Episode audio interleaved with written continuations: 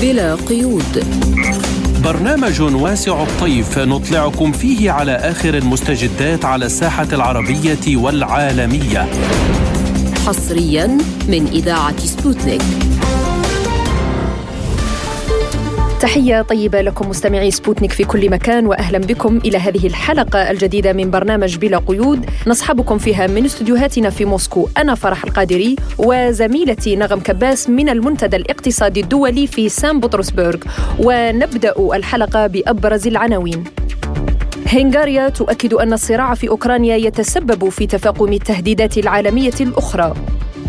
الرئيس الروسي فلاديمير بوتين يؤكد في لقاء خاص مع المراسلين الحربيين أنه لم تحدث أي تغيرات جوهرية في أهداف العملية العسكرية.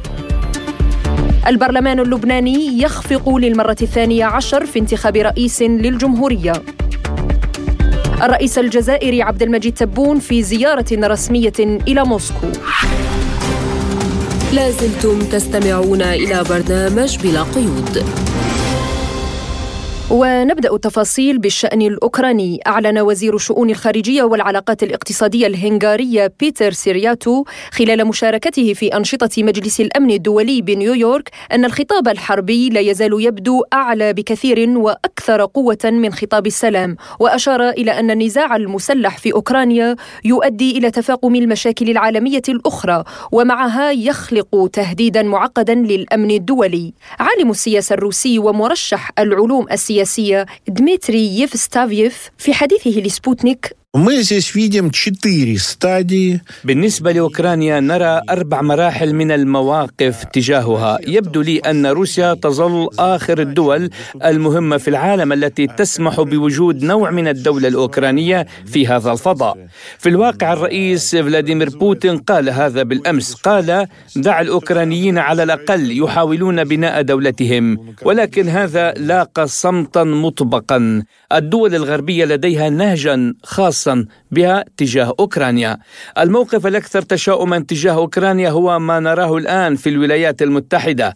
أوكرانيا بمثابة كبش فداء قوي ضد روسيا، لكنها الآن لا يمكن أن تكون بمثابة كبش مدمر. تم تدمير هذا الكبش في النصف الأول من عام 2022 بضربة استباقية من الجانب الروسي. أوكرانيا الآن خفاش. أوكرانيا بالنسبة للولايات المتحدة ليست فقط أداة لإضعاف روسيا ولكنها أيضا مورد للوحدات القتالية. الشيء الرئيسي الذي نراه الآن في نهج الولايات المتحدة هو أن الفضاء ليس مطلوبا وهذا النهج لديهم اتجاه أوكرانيا أيضا مثل لعبة الكمبيوتر. ولكن هذا هو المصير الكلاسيكي لدولة بدائية قررت أنه من الأفضل لها أن تكون تحت السيطرة الخارجية. وللخوض أكثر في هذا الموضوع نستضيف معنا الخبير بالشؤون الروسية الدكتور محمود الأفندي. أهلا وسهلا بك دكتور دائما معنا في برنامج بلا قيود. تحياتي يا فرح ولك وللأخوة المستمعين. يعني كحديث عن تطورات العملية العسكرية وما يحدث اليوم. وزارة الخارجية الهنغارية تقول بأن أثر الصراع في أوكرانيا سيمتد على التحديات في الدول العربية. برأيك ماذا يمكن أن تكون عواقب إطالة أمد هذا الصراع؟ طبعا يعني إيمان الصراع يمكن أن يخلق وضع متوتر في كل دول العالم وخصوصا أن الولايات المتحدة الأمريكية تحاول أن تفرض هيمنتها على كل الدول وتجبرها على تطبيق العقوبات ومعاداة روسيا، فيمكن أن يؤدي ذلك إلى حروب سياسية آه وظهور نخب سياسيه جديده آه قمع على المعارضة في بعض الدول. على على سبيل المثال يعني حتى إذا ذكرنا ألمانيا نحن نتكلم عن ألمانيا دولة ديمقراطية آه تتمتع بالديمقراطية منذ عشرات السنين، ماذا يحصل فيها الآن؟ هناك قمع للحزب الألماني الآخر الذي هو أصبح بوجود استطلاع أفضل من الحزب الحاكم ومن الحزب الأخضر معا. فتحاول ألمانيا أن تقمع هذه تقمع هذا الحزب وتغلقه. نفس الشيء يحصل في دول العربية في دول المنطقة في دول الشرق الأوسط في عدة دول تحاول أمريكا إيجاد نخبه سياسيه جديده لما يسمى تطبيق العقوبات. يعني على سبيل المثال أذكر أنا لما الرئيس الباكستاني وصل إلى موسكو بعد يوم من العملية العسكرية الخاصة مباشرة لما عاد إلى باكستان بدأت انتفاضة ضده وفعليا يعني خلعوه من الحكم نعم يعني الحديث عن أمريكا الرئيس الأمريكي جو بايدن قال أن قائمة أكبر التحديات التي تواجه بلاده تشمل المواجهة المباشرة مع روسيا الاتحادية والتنافس مع الصين برأيك إلى متى سيدرك الأوكرانيين أنهم في الواقع أصبحوا دمى في أيدي القادة الغربيين؟ النخبة الأوكرانية السياسية تدرك هذا الموضوع جيدا. ولكن هي موضوع من موضوع من الولايات المتحدة الأمريكية. يعني المعارضة منذ 2014 حتى الآن المعارضة السياسية التي تدرك مخاطر أن تصبح أوكرانيا دميه واللي أصبحت دمية فعليا يعني تم إغلاق هذه الأحزاب ومحاربتها وفعلا ملاحقة بعض الأشخاص آه، المنتسبين لهذه الأحزاب بالإضافة إلى إغلاق كل وسائل الإعلام. فأصبحت يعني أوكرانيا أصبحت دولة كما يقول يعني آه اعلاميا وسياسيا واقتصاديا وعسكريا اصبحت تابعه للولايات المتحدة الأمريكية. لذلك أوكرانيا كشعب أوكراني يعلم ذلك جيدا ونعلم جيدا أن أوكرانيا ليس يعني ليست وليدة اليوم آه هذا ما يسمى آه خلق السياسة الروسوفوبيا في أوكرانيا فأذكر أنا من أشهر السياسيين الامريكيين جيفري يانغ عندما قال منذ نهاية الحرب العالمية الثانية والولايات المتحده الامريكيه تغذي النازية في المناطق الغربية بأوكرانيا حتى تفكك الاتحاد السوفيتي وبعدها روسيا. فللأسف السلطة الآن في يد هذه النخبة السياسية التابعة للولايات المتحدة الأمريكية التي غذتها منذ منذ عشرات السنين. فالشعب الأوكراني أصبح رهينة. طبعا هناك يؤثر عليه اعلاميا ليس هناك أي وسيلة لإعلام آخر هذا يؤدي فعليا إنه أصبح الشعب الأوكراني مرتبط مع ما يسمى الحكومة الأوكرانية بالإيديولوجية اللي زرعوها كروسوفوبيا، يعني روسيا بحاجة إلى عشرات السنين لتعيد ما يسمى العقل السليم للشعب الأوكراني. نعم يعني برأيك هل ستحاول أمريكا استنزاف الأوكرانيين أكثر لكسب رهان المواجهة مع روسيا؟ لما اعتقد باعتقادي ستنتزف حتى آخر أوكراني لأن هذا لا الشعب الأوكراني لا يهم الأمريكان باي شكل من الأشكال فهي يعني آه، أداة استنزاف روسيا يعني أنا أذكر السيناتور الأمريكي أعتقد جراهام لما وصل إلى كييف بلقاء الرئيس زيلينسكي من حوالي أسبوعين لما قال آه، استثمار جيد نحن ندفع النقود والروس يموتون فجاوبه الرئيس زيلينسكي والأوكرانيين أيضا ولكن قال ما المشكلة؟ يعني ليست هناك مشكلة أن يتم القتال حتى أوكرانيا، يعني لدى أمريكا عدة مخططات في المنطقة لا ننسى جورجيا لا ننسى مولدافيا الآن ظاهرة على الخريطة السياسية. ونسمع من تصريحات الرئيسه المولدوفانيه أن تسمح القوات الأوكرانية بالدخول لمهاجمة منطقة البلد التي موالية لروسيا. يعني آه هي آه مناطق منذ انهيار الاتحاد السوفيتي عدت هذه المناطق للهجوم على روسيا ومعاداة روسيا. فالامريكان لا يهمهم هم يدفعون النقود فقط. والشعب والقتال هي آه، نعلم بين أوكرانيا وروسيا وبعد يمكن مع بلغاريا وروسيا ونتذكر الحرب الجورجيه نتذكر ما حصل فيها عام 2008 كل هذه أدوات يعني حتى الآن الأوروبيين نوعا ما يفهمون الوضع ولكن للأسف الشعوب الموجودة في مناطق الاتحاد السوفيتي تتوقع أن عندما تتوحد مع أوروبا ستصبح تعيش حياة كريمة ورفاهية جيدة ولا تعلم أن هي مجرد أداة الاستهلاك. وهذا غير ممكن يعني. آه، سفير روسيا في واشنطن آه، انطونوف قال أن الولايات المتحدة تورطت بشكل متزايد في أزمة أوكرانيا وهذا ما دفع بالبلد نحو مأساة أعمق. يعني آه، كل البوادر تشير إلى أن أمريكا هي الضليعة في هذه الحرب وهي التي تعادي روسيا وتستخدم كما أنت أشرت إلى أوكرانيا كأداة. برأيك إلى متى سيتم آه، استنزاف الأوكرانيين وأيضا آه، هذه حزمة المساعدات التي يقدمها آه، تقدمها الدول الغربية إلى أوكرانيا إلى متى سيستمر الصمت الشعبي؟ القتال يعني حتى آخر اوكراني هذا أمر مهم جدا. حتى يموت آخر جندي أوكراني ولا تستطيع أوكرانيا تجنيد تجنيد العسكري العسكريين الأوكرانيين يمكن أن نقول ستبدأ فرصة المفاوضات ويعني يمكن نقول هل ستكون موجودة أوكرانيا على الخريطه السياسيه أم لا؟ هذا قرار أمريكي واتخذوه بكل ما يعني بالحزبين إن كان الديمقراطي أو الجمهوري هذا قرار يعني قرار حاسم بالنسبة للولايات المتحدة الأمريكية لأنه النجاح روسيا في عمليه الغاصه سيؤدي فعليا إلى ازاج هيمنة الولايات المتحدة الأمريكية في بعض في آه، ما يسمى هيمنتها العالمية ويمكن يؤدي إلى عالم متعدد الاقطاب وهذا ليس من مصلحة الولايات المتحدة الأمريكية. لذلك آه، الأوروبيين بدأوا فعليا يفهموا هذا الوضع وبعض النخب تفهم هذا الوضع ولكن أن نقول أن يمكن أن يكون تغيير جذري لا أعتقد أن يكون أي تغيير جذري في آه في سياسات هذه الدول لانهم فعليا أصبحت عبيد للولايات المتحدة الأمريكية. هذا ما قال الرئيس بوتين البارحه قال بصاله بصاله يعني إذا ترجمناها اللغة العربية إما عبيد أو أما عبيد أو تابعين مثل العبيد يعني. أو آه هذا أمر مهم جدا. لذلك نقول أن هناك تغيير ليس هناك تغيير. يعني حتى حتى مقتل الأوكرانيين لن يؤثر على أي الساحة الأوروبية أو الساحة الدولية يؤثر أي شيء لأنها أصبحت مربوطة بالنظام القطب الواحد. هذا أمر مهم جدا. أشكرك الخبير بالشؤون الروسية الدكتور محمود الأفندي على هذه المداخلة. كنت معنا من موسكو. شكرا. شكرا شكرا. ما زلتم تستمعون إلى برنامج بلا قيود.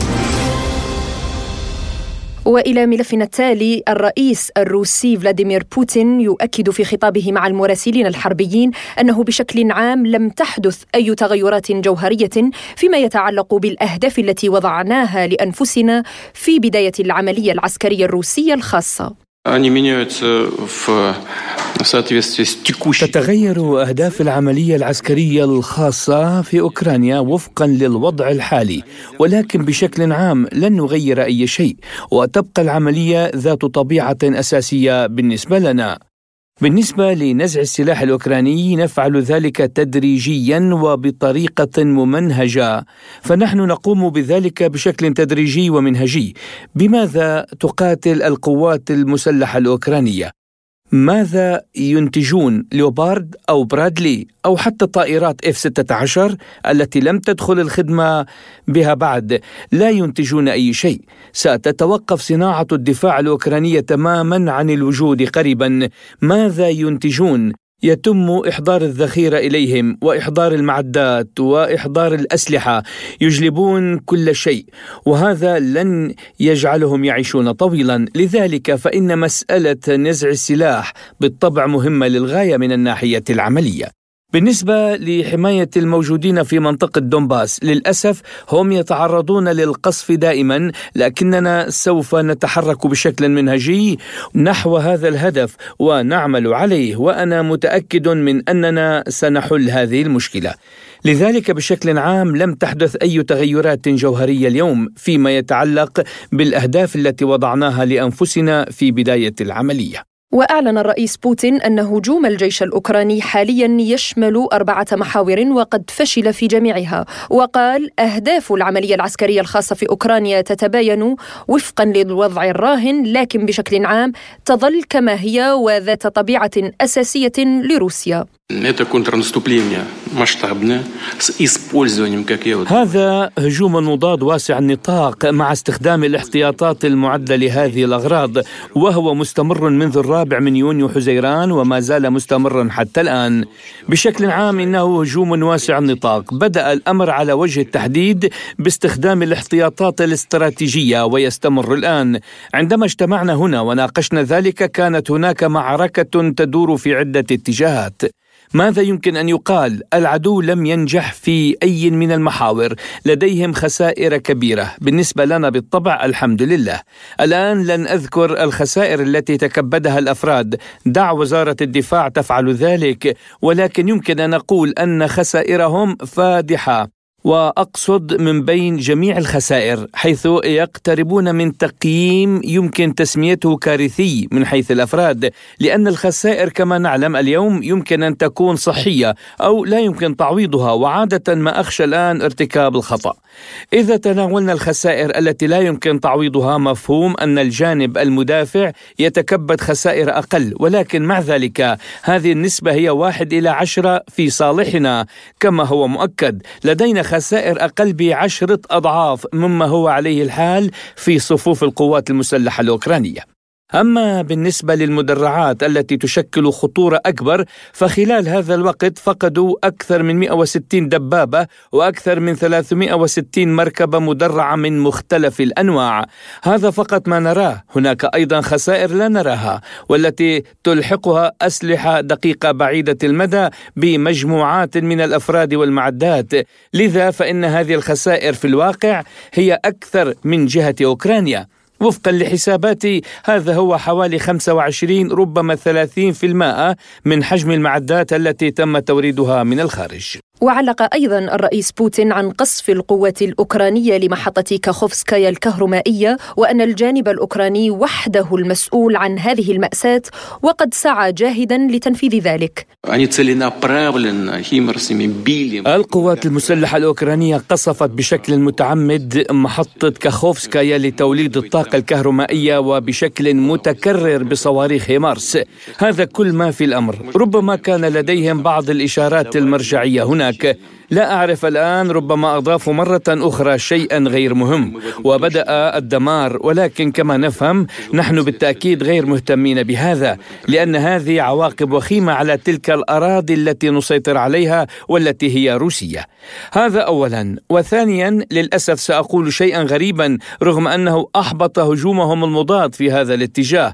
أقول للأسف لأنه كان لنا من الأفضل لو أنهم تقدموا هناك حيث هجومهم سيكون سيئا للغاية ولكن بسبب هذا الفيضان لم يحدث الهجوم. تعمل وزارة حالات الطوارئ والجيش وكذلك السلطات المحلية بنشاط كبير هناك. هناك أناس يرفضون الإخلاء والمغادرة، على أي حال يتم القيام بكل ما يمكن القيام به.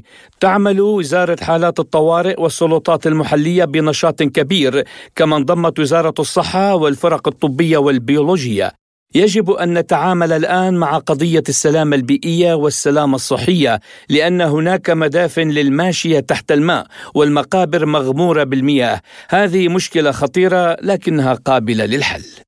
كما وأعلن بوتين أيضا أن بلاده تفكر في الانسحاب من صفقة الحبوب وقال روسيا تفكر في الانسحاب من صفقة الحبوب وأوكرانيا تستخدم الموانئ المخصصة لتنفيذ الصفقة لإرسال القوارب المسيرة كما فعلت أخيرا ضد أحد سفننا التي كانت تحمي خطوط غاز السيل التركي. نحن لا نفعل ذلك ويقصد صفقة الحبوب من أجل أوكرانيا ولكن من أجل البلدان الصديقة في أفريقيا وأمريكا اللاتينية. لازلتم تستمعون إلى برنامج بلا قيود. وإلى لبنان أين فشل مجلس النواب اللبناني في انتخاب رئيس للجمهورية في الجولة الأولى من التصويت وذلك للمرة الثانية عشر. مراسلنا في لبنان عبد القادر الباي ينقل لنا ما يحدث هناك من أمام البرلمان اللبناني. فشل البرلمان اللبناني للمرة الثانية عشر من انتخاب رئيس الجمهورية اللبنانية وذلك بعد أن لم يحصل أي مرشح على الأصوات الكافية في الدورة الأولى وفقدان النصاب في الدورة الثانية. وكان قد حضر الجلسة جميع النواب البالغ عددهم 128 نائب وعند اكتمال النصاب جرى تلاوة النظام الداخلي والبدء بعملية الاقتراع. طبعا المنافسة كانت محصورة ما بين المرشح جهاد أزعور وسليمان فرنجي حتى أن الأجواء ما قبل الجلسة بعدة أيام كانت توحي بهذه المنافسة.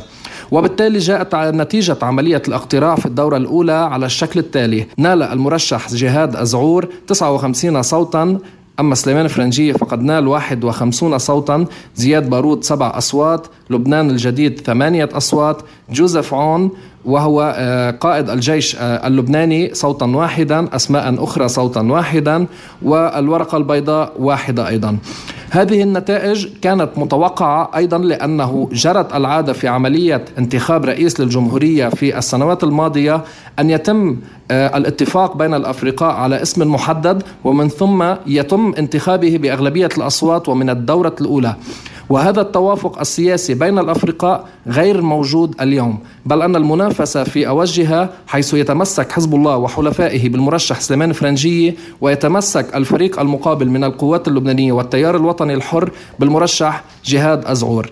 النائب وعضو كتله وفاء للمقاومة إبراهيم الموسوي كان قد أكد لنا أن الحوار والتوافق هو مبدأ ثابت لانتخاب رئيس الجمهورية ومنطق الكسر والتحدي والاستفزاز لن يفيد أحد وعلى الأفرقاء أن يذهبوا نحو طاولة الحوار.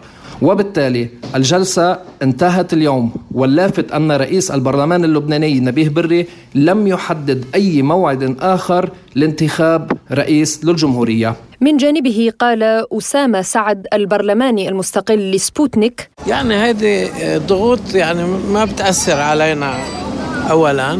آه ثانيا هذه نوع من التهويل. ومصادرة الرأي ونوع من الإرهاب الفكري. نحن ما بنتأثر فيه. آه، نحن بنروح ناخذ خياراتنا الوطنية طبعا واللي بتعبر عن إرادة الناخبين اللي انتخبونا. هذا اللي عملناه اليوم.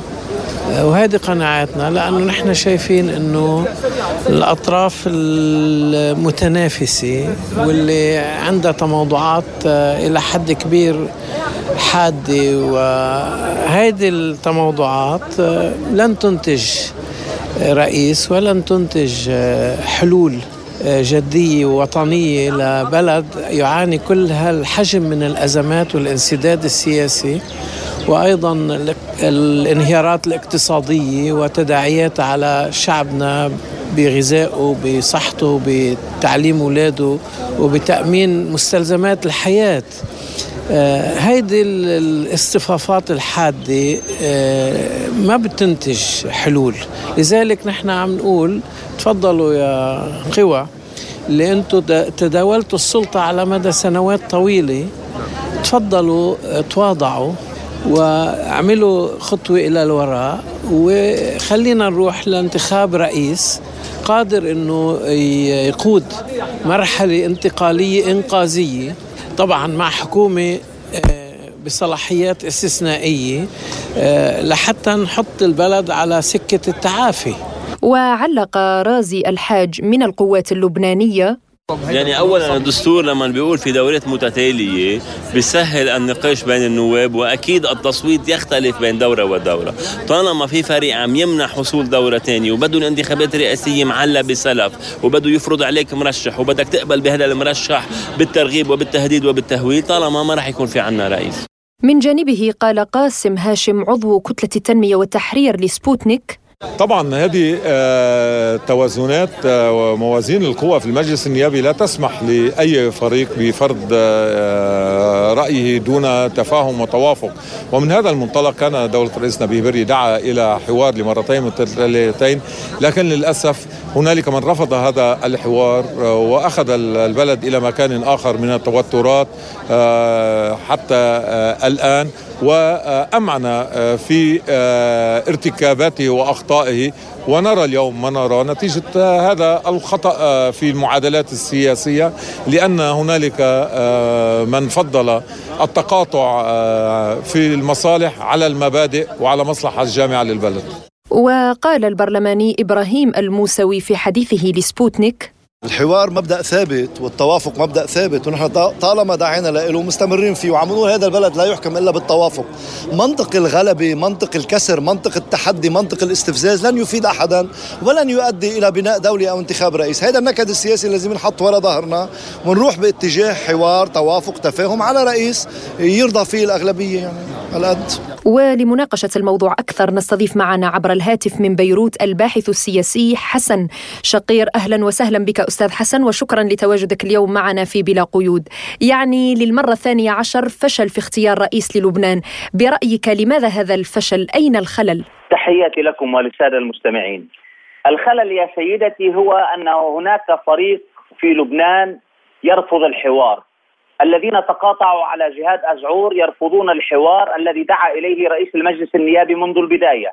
لماذا الحوار؟ لأن الدستور اللبناني سيدتي وهذه نقطة مهمة قد يجهلها البعض في خارج خارج لبنان.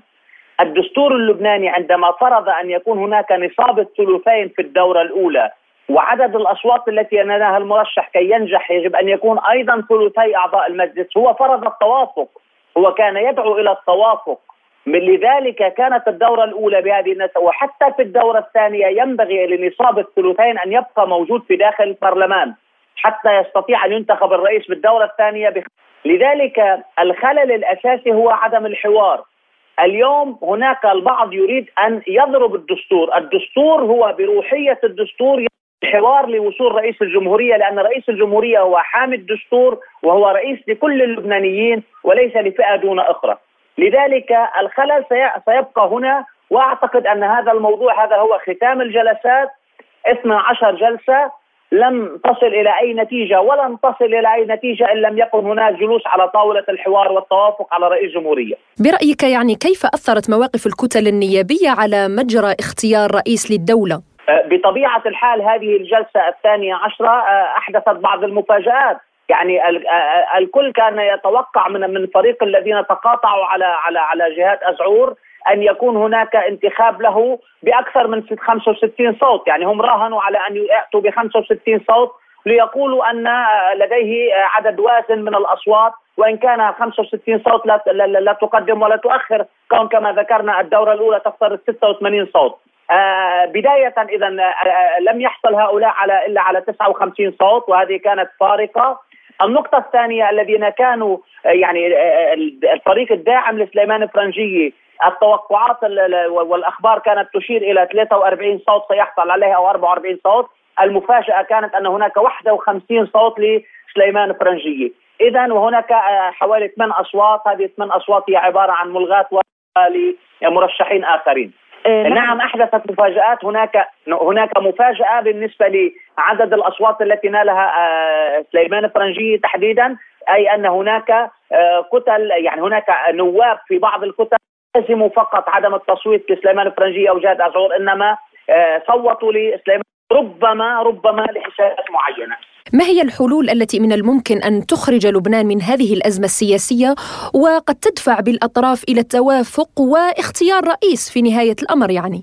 الحل الوحيد والمعبر هو الحوار والتوافق الجلوس معا ليس لفرض أي شيء إنما للحوار برئيس الجمهورية ومواصفات الرئيس وهل يمكن أن أن يكون هو ال ال ال يعني يقدم رؤية تستطيع إنقاذ لبنان؟ هذا هو الحل الوحيد. إذا كان هناك نية لدى الأطراف الداخلية ولدى بعض الرعاة في الخارج بإنتاج حل في لبنان أن يتم ضغط على هؤلاء الذين يرفضون الحوار اليوم ليجلسوا على طاولة واحدة ويتحاوروا وينتجوا رئيس للجمهورية. بغير هذا الموضوع مستحيل يعني الموضوع أن أن يفرض أي من الطرفين شروط كمثلا الشرط الذي وضعه البعض بانه ينبغي ان ان أن يسحب ترشيح سليمان الفرنجي هذا غير وارد مطلقا. اليوم هو مرشح طبيعي مدعوم من كتل وازنة لديه برنامج تحدث مع الخارج ومع الداخل فليتحاور الجميع مع الجميع وبالتالي إنتاج الرئيس وانتخاب الرئيس لن يتم إلا بهذه الطريقة. نعم نشكرك الباحث السياسي والخبير بالشأن اللبناني الأستاذ حسن شقير على هذه المداخلة. كنت معنا من بيروت. ما زلتم تستمعون إلى برنامج بلا قيود. وإلى الملف التالي وصل الرئيس الجزائري عبد المجيد تبون للعاصمة موسكو في زيارة رسمية تدوم ثلاثة أيام بدعوة من نظيره الروسي فلاديمير بوتين. ودعا الرئيس الجزائري عبد المجيد تبون في كلمة ألقاها على هامش منتدى رجال الأعمال لروسيا والجزائر في موسكو لفتح بنوك روسية في الجزائر مؤكدا على تبسيط الإجراءات لتسهيل الاستثمار في الجزائر. وسيشارك الرئيس تبون خلال هذه الزيارة في أشغال المنتدى الاقتصادي الدولي في سان بطرسبرغ الروسية وسيكون ضيف شرف. وللحديث أكثر عن هذه الزيارة والأهداف منها نستضيف معنا من الجزائر عبر الهاتف الخبير بالشأن الاقتصادي الجزائري البروفيسور مراد كواشي. أهلا وسهلا بك بروفيسور وشكرا لتواجدك اليوم معنا في بلا قيود. أهلا بك أستاذة تحية طيبة لك وللمستمعين الكرام. يعني هذه الزيارة التي جاء فيها الرئيس الجزائري إلى موسكو وسيكون ضيف شرف في المنتدى الاقتصادي الدولي بسان بطرسبرغ برأيك ما الهدف من هذه الزيارة؟ وماذا تحمل من رسائل للدول المعادية لروسيا؟ في حقيقة الأمر هذه الزيارة جاءت بدعوه من الرئيس الروسي بوتين. آه، كما أنه خلالها سيشارك الرئيس الجزائري في فعاليات المنتدى الاقتصادي الدولي في سان بطرسبورغ آه، هذه الزيارة كنا ننتظرها تقريبا منذ آه، سنة جاءت هي لتعزيز التعاون الاقتصادي والتشاور السياسي بين قيادتي البلدين خاصة في قضايا الشرق الأوسط والساحل الإفريقي. إضافة إلى أنها ستعزز أكثر العلاقات الاقتصادية والشراكات الاقتصادية بين الدولتين. تعلمون جيدا اعتقد ان العلاقات السياسية والاقتصادية هي علاقات جيدة جدا بين كل من روسيا والجزائر وهي علاقات تاريخية وقديمة تعود إلى ستينيات القرن الماضي. إذا نعتقد أن هذه الزيارة جاءت لتكلل أيضا التطور الذي شهدته العلاقات بين البلدين سواء على الصعيد السياسي أين شاهدنا توافق وجهات الرؤى بين قيادتي البلدين في معظم القضايا خاصة قضايا الشرق الأوسط والساحل الإفريقي بالإضافة أيضا جاءت هذه الزيارة لتمكين العلاقات الاقتصادية والشراكة. آه، روسيا تعتبر شريك استراتيجي بالنسبة للجزائر لأن معظم واردات الأسلحة في تقريبا 80% من واردات الأسلحة التي تحصل عليها الجزائر هي تحصل عليها من آه، موسكو. بالإضافة إلى أن هناك مشاريع أخرى في مجال الطاقة على اعتبار أن آه، الجزائر ربما وروسيا من اكبر الطاقة وهي هما دولتين طاقويتين. آه، روسيا هي أكبر مصدر للغاز في العالم وصناعة البترول في روسيا هي من الأكبر الصناعات على المستوى العالمي. آه، والجزائر أيضا يعني اتخذت خطوات عملاقة في مجال الصناعة الطاقوية. إذا حان الآن الوقت لتوطيد العلاقات أكثر بين البلدين في هذا المجال. أما الرسائل التي توجه ربما التي توجه لأعداء روسيا خاصة. أعتقد أن الجزائر حليف تقليدي واستراتيجي آه، لروسيا والعلاقات هي ممتازة في حين أن العلاقات مع بقية الدول هي علاقات تبقى علاقات عادية فقط. آه، لذلك أتوقع أن يتم آه، أن تكون هذه الزيارة وتكلل بنتائج اقتصادية خاصة فيما يتعلق بمساعدة روسيا للجزائر للولوج إلى البريكس. الجزائر تريد نعم هنا دعني أقف عند الحديث عن الانضمام للبريكس بالتزامن مع هذا المنتدى الاقتصادي.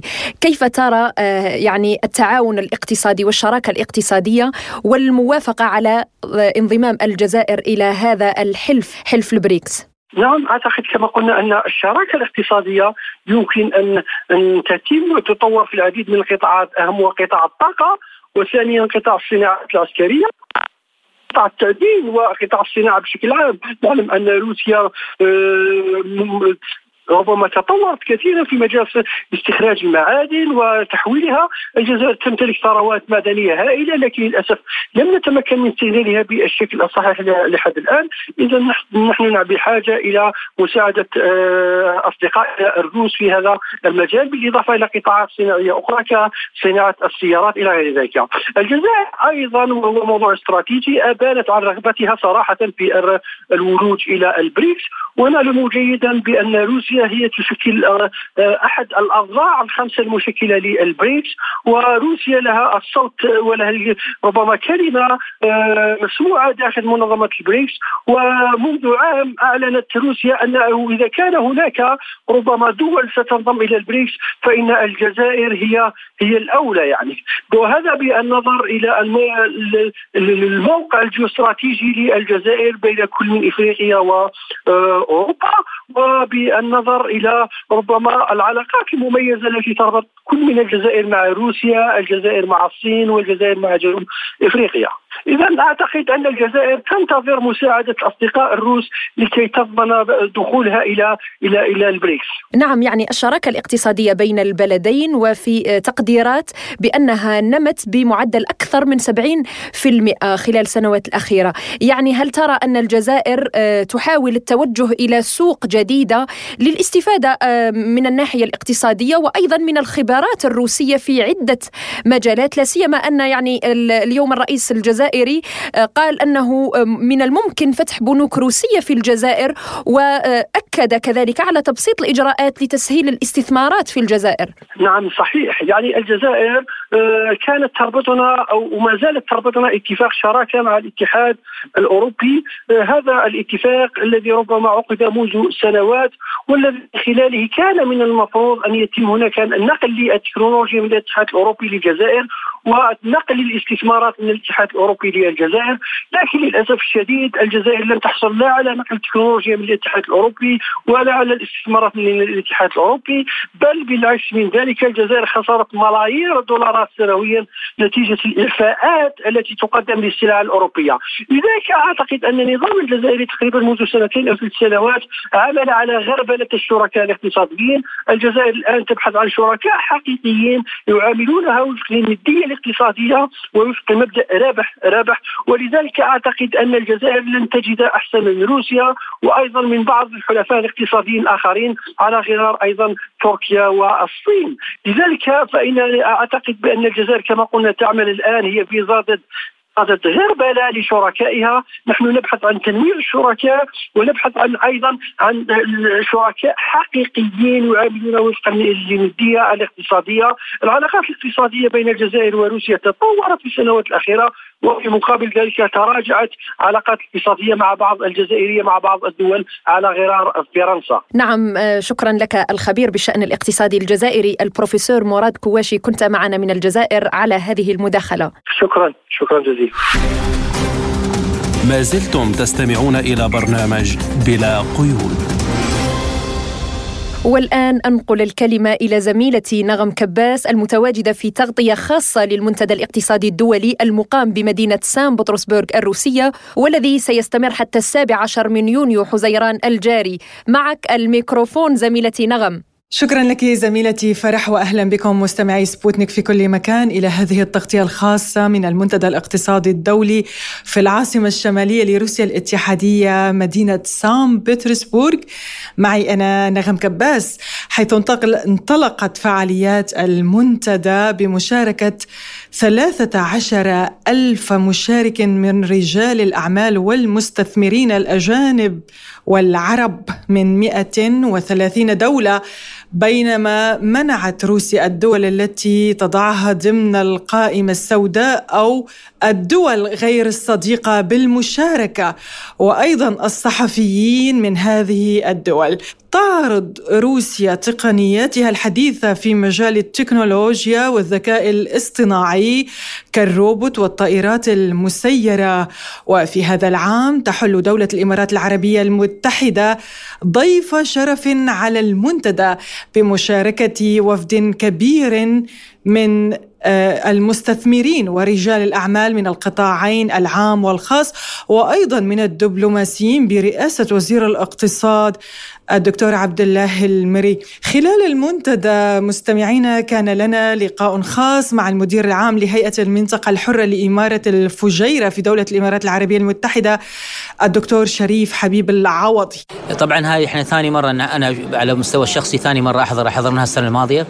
آه، السنة طبعا آه، إحنا وشركاء في هذا المنتدى أو ال forum مع سان بيترسبرغ طبعا الهدف أو السبب الرئيسي آه، الإمارات تبحث عن اقتصاديات آه، مهمة بحيث يكون لها دورها البارز في المجتمع العالمي الاقتصادي. آه، روسيا آه، عنصر مهم فعال قوي مؤثر وعنده بنية تحتية سواء من الصناعات من الاقتصاد. ما ما يؤهل أن الناس تلتزم أو تتفق معاه في مشاريع مشتركة سواء منتديات أو اقتصاديات. فبالتالي مشاركتنا هنا طبعا للتأكيد على على أهمية هذا المنتدى والتأكيد على نوايا و وحرص دولة الإمارات أن تكون آه، آه، دولة فاعلة في الاقتصاد العالمي بحيث يأثر على المجتمع بشكل عام بالإيجابيات وتسهيل الاقتصاد وتسهيل سيولة الأعمال. وعن الفرص التي يبحثونها في روسيا أضاف الدكتور العوضي العرف بصفة عامة دائما الدول أو الاقتصاديات تبحث عن الاستثمار الأجنبي المباشر. آه الآن طبعا دولة الإمارات آه يمكن من الدول الفريدة اللي تعمل الاتجاهين. هناك طبعا استثمارات استقطابات استثمارات آه خارجية لدولة الإمارات وبالتالي كذلك دولة الإمارات حريصة أن تساهم في الاستثمار الأجنبي في هذه الدول. آه دولة الإمارات أسست البنية التحتية بشكل متكامل جيد. آه أكثر من من من من مقارنة قاربة عشر موانئ آه، بحرية ومطارات وبنية تحتية طرق من من الكفاءة العالية. تشريعات جدا ملائمة موائمة وحديثة واستباقية في في استقطاب الاستثمار الاجنبي. نحن هنا طبعا هناك في بعض الإمكانيات اللي ممكن تستغل هنا الإمارات توفر لها حلقة الوصاء حلقة الوصل السهوله آه، السهوله آه، التنقل. ف تمكين هي التمكين دائما أن تكون هناك شراكات شراكات مباشرة عن طريق ما بين الحكومتين شراكات مباشرة وما بين القطاع الخاص القطاع الخاص مع الحكومي. آه نحن هنا آه نطرح كل الحلول كل الفرص كل الإمكانيات كل التسهيلات اللي ممكن يصير. آه التمكين أرجع وأقول راح راح يستمر. بالقطاعات الموجودة، السنة الماضية شهدت حجم التجارة الإماراتية 9% زيادة عن السنة اللي قبلها، هناك تزايد مضطرد جيد. دلالة على أن آه، آه، إحنا ماشيين في الطريق الصح. آه، التمسنا من من من المسؤولين في في في القطاع الاقتصادي في روسيا. مهتمين متواجدين. يعني قد يكون نقدر نقول انتهى النظام التقليدي السابق اللي هي البروتوكولات. نرى المسؤول الروسي الاقتصادي موجود في المواقع يتابع سواء مناطق حرة مناطق في دوله الامارات الجمعيات والمؤسسات المشتركة. كل هذه دلائل ووسائل في تمكين هذا التوجه اللي إحنا طبعا نجني ثماره الآن ونتطلع يكون أكثر وأكثر آه، بحيث إحنا نخدم الشريحة تكبر، الآن الشراكات يجب أن تكون شراكات أكثر من جهة، أكثر من من جغرافيا، أكثر من من من مشروع، فهذه ممكن تكون لبنة لاشتراكات وقوى آه، شرقية غربية آه، قريبة بعيدة، كل هذه طبعا تعتبر وسائل أو بنية تحتيه للقادم. وبالنسبة لتشجيع السياحة بين البلدين قال العوضي. في نظري أنا أعتقد هناك آه، قوة صناعية جيدة في روسيا آه، وبحكم عملي في في منطقة حرة مهتمة باستقطاب الصناعات. يمكن هذه الصناعات وشغف دولة الإمارات في التحول الصناعي بشكل أكثر دقة وأكثر حراك. دولة الامارات أسست آه، وزارة مباشرة وزارة الصناعة والتكنولوجيا. أنا أعتقد هذه إحدى آه، القطاعات المهمة راح تكون اللي بتكون جدا آه، وسيء وبتكون نافذة أو باب أو أو واجهة اللي راح أعتقد ننظر لها لأن أنا أعتقد هناك في علوم عالية قوة قوة قدرة علمية كبيرة في في في روسيا. سواء من خلال الجامعات والمؤسسات. آه، إحنا طبعا يعني حجبت عندنا هذه الصناعات سواء كنا نبحث عن آه، السعر الموجود الملائم في الشرق أو الجودة في الغرب. أنا وجدت إن لا الصناعات الموجودة هنا هنا صناعات جدا آه، على قدرة عالية من الكفاءة وبأسعار مناسبة. فأنا أنا وجهة نظري من ناحية الصناعة لكن أعتقد السياحة، السياحة مهمة جدا، المجتمع الإماراتي ما تطرق للسياحة، هناك الكثير الممكن استفادة من الصنا من من السياحه الصناعة السياحية، الآن نحن نستقطب كثير من من من من, من الروس في دولة الامارات واستقروا. لكن الإماراتيين عندهم وجهات محدودة. أنا أعتقد هنا هنا هنا من الكثير ممكن آه، الشعب الإماراتي والمجتمع الإماراتي يستفيد من التردد على هذا وتكون خيارات أفضل تكون آه، إطاق آه، نطاق أوسع في فكثير من القطاعات. اللوجستي طبعا مهم جدا خاصة في في في, في الآن الاهتمام العالم في الوصول للبوابات الاقتصادية. هذه الثلاث قطاعات لكن الاقتصاد لا ينتهي عند محور معين. فعلا أنا أنا كانت لي أول زيارة في 2005 يعني كان في نوع من من من البرود أو من من الثقل أو من آه، يعني صعوبة الميكانيكية. آه، وبعدها جيت أنا في ثاني يوم بعد نهائي كأس العالم كان في شهر 7 2018 كان فارق كبير. البنية التحتية الشعب التفاعل آه، مجالات الترويج اللغة كانت إحدى العوائق. الآن إحنا نجد هناك اللغة الإنجليزية آه، جدا متساهلة. فأنا أجد هنا أن السياحة لها لديها الكثير عن العطية. هناك جو. وبعدين أفضل حاجة أن البعد الزمني. يعني لا تحتاج أن تقطع مثلا ثمان ساعات من الطيران أو أو أكثر. هنا نتكلم ما بين أربع إلى ثمان ساعات. وعندك منافذ كثيرة للدول المجاورة. قد يكون لها أثر إيجابي. يعني ممكن استفادة من الفصول الأربعة. فأعتقد يجب علينا إحنا نروج ترويج السياحة لروسيا. وخاصة الآن صار انفتاح عالمي وفي كثير من الوسائل تسهل الوصول للخدمات اللي تحتاجها كسائح. استمعنا إلى اللقاء الخاص الذي أجريناه في سبوتنيك مع المدير العام لهيئة المنطقة الحرة لإمارة الفجيرة في دولة الإمارات العربية المتحدة الدكتور شريف حبيب العوضي. لازلتم تستمعون إلى برنامج بلا قيود. بدوره قال لبرنامج بلا قيود المدير العام لدائرة الصناعة والاقتصاد في إمارة الفجيرة الدكتور محمد عبيد بن ماجد العليلي. طبعا جاتنا دعوة من وزارة الاقتصاد للمشاركة في هذا المنتدى. وطبعا دولة الإمارات السنة هذه آه، هي ضيف شرف لدى منتدى الاقتصادي في سانت بيتسبورغ. فلب يعني جينا ضمن الوفد الإماراتي وفد كبير جدا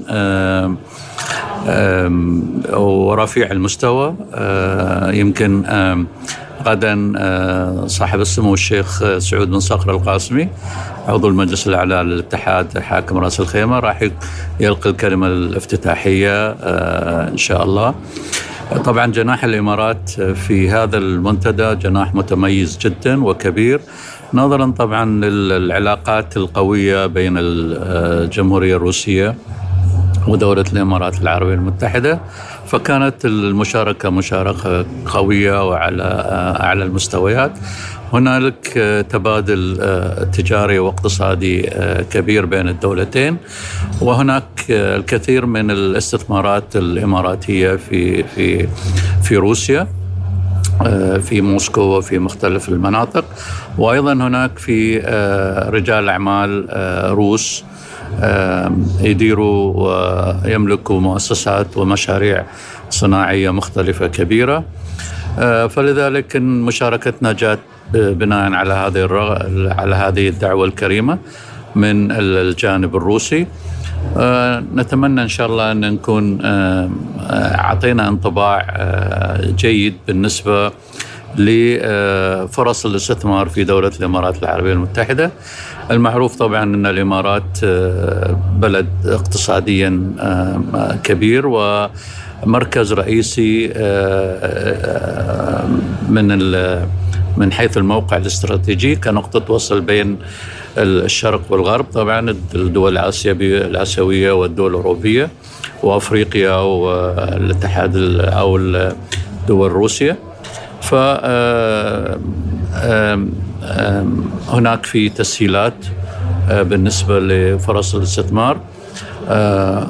طبعا دولة الإمارات العربية المتحدة متقدمة في مجال الاستثمار وفي مجال تطوير البنية التحتية ووسائل النقل آه، سواء كان كمطارات أو كبنى آه، آه، تربط ما بين الشرق والغرب.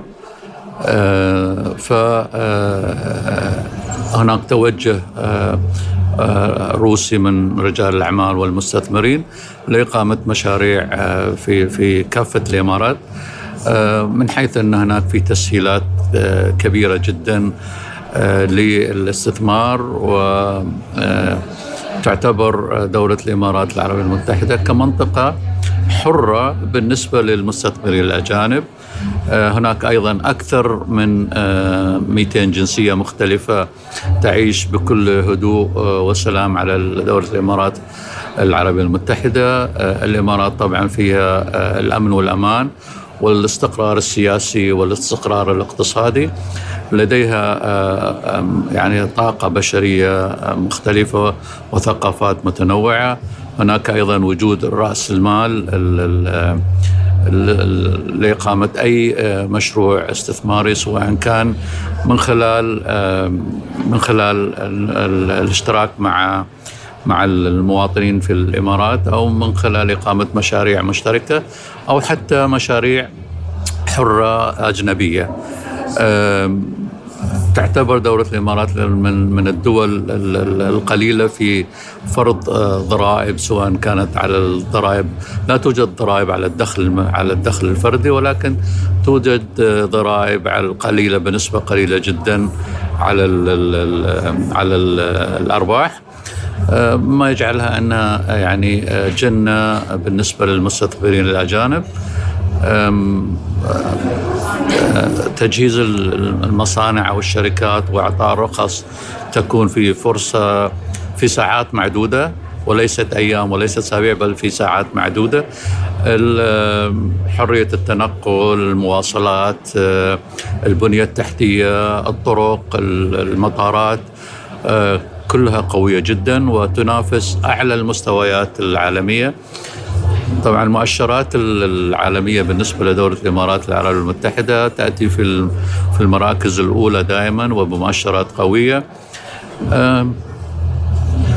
نرحب بكل المستثمرين من جمهورية روسيا الاتحادية أو من الدول المجاورة لروسيا بالقدوم والاستثمار في دولة الإمارات العربيه المتحدة.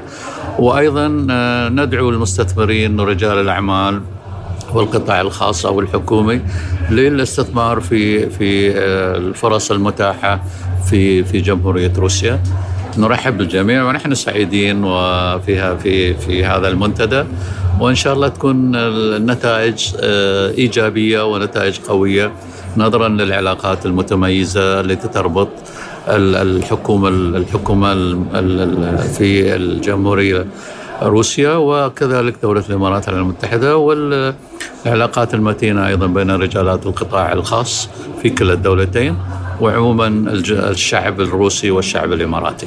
وعن استثماراتهم في روسيا أضاف العليلي الهدف الرئيسي من من تواجد الوفد الإماراتي الكبير هنا محاولة إيجاد فرص للاستثمار طبعا روسيا غنية جدا بالثروات الطبيعية والثروات المعدنية بالاضافه طبعا للبتروكيماويات والغاز.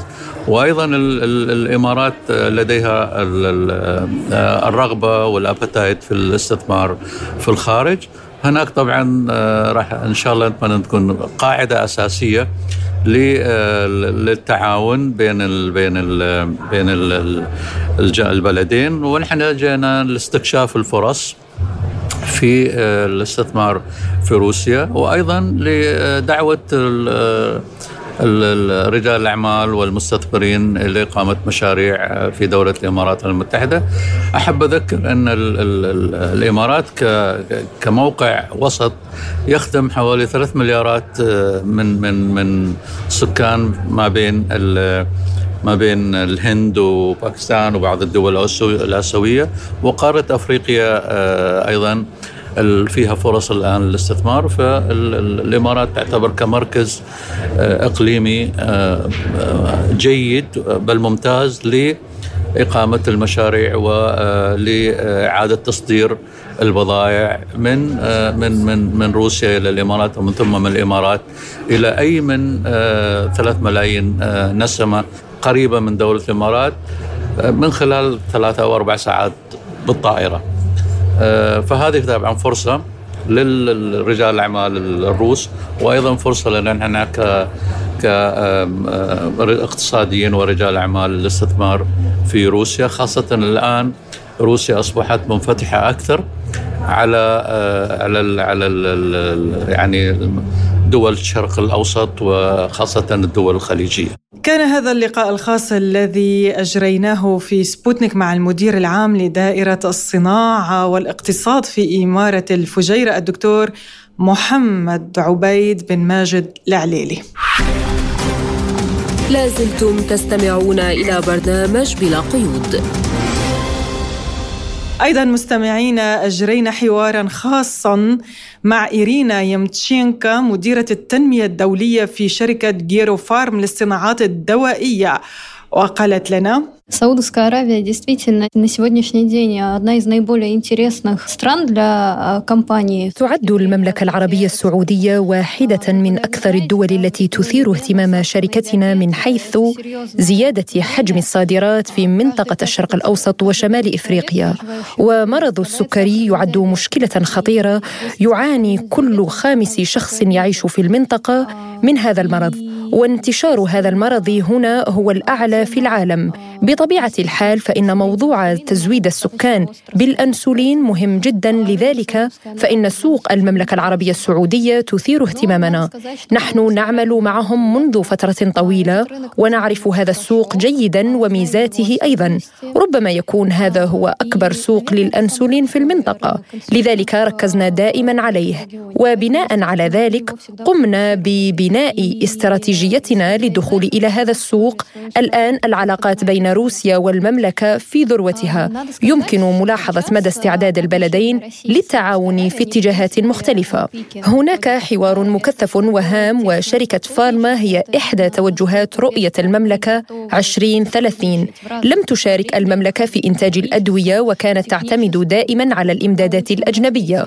وتهدف إلى إنتاج الأدوية المنقذة للحياة في المملكة التي يحتاجها آلاف المرضى. بالطبع تعتبر المضادات الحيوية هي محور اهتمامهم لأنها الأكثر حاجة لها. إنهم يفهمون أنهم بالفعل متأخرون قليلا عن العالم في هذا الاتجاه لذلك فهم يبحثون عن شركاء وشركات تكنولوجية على استعداد للدخول إلى السوق ومنحهم هذه التقنيات.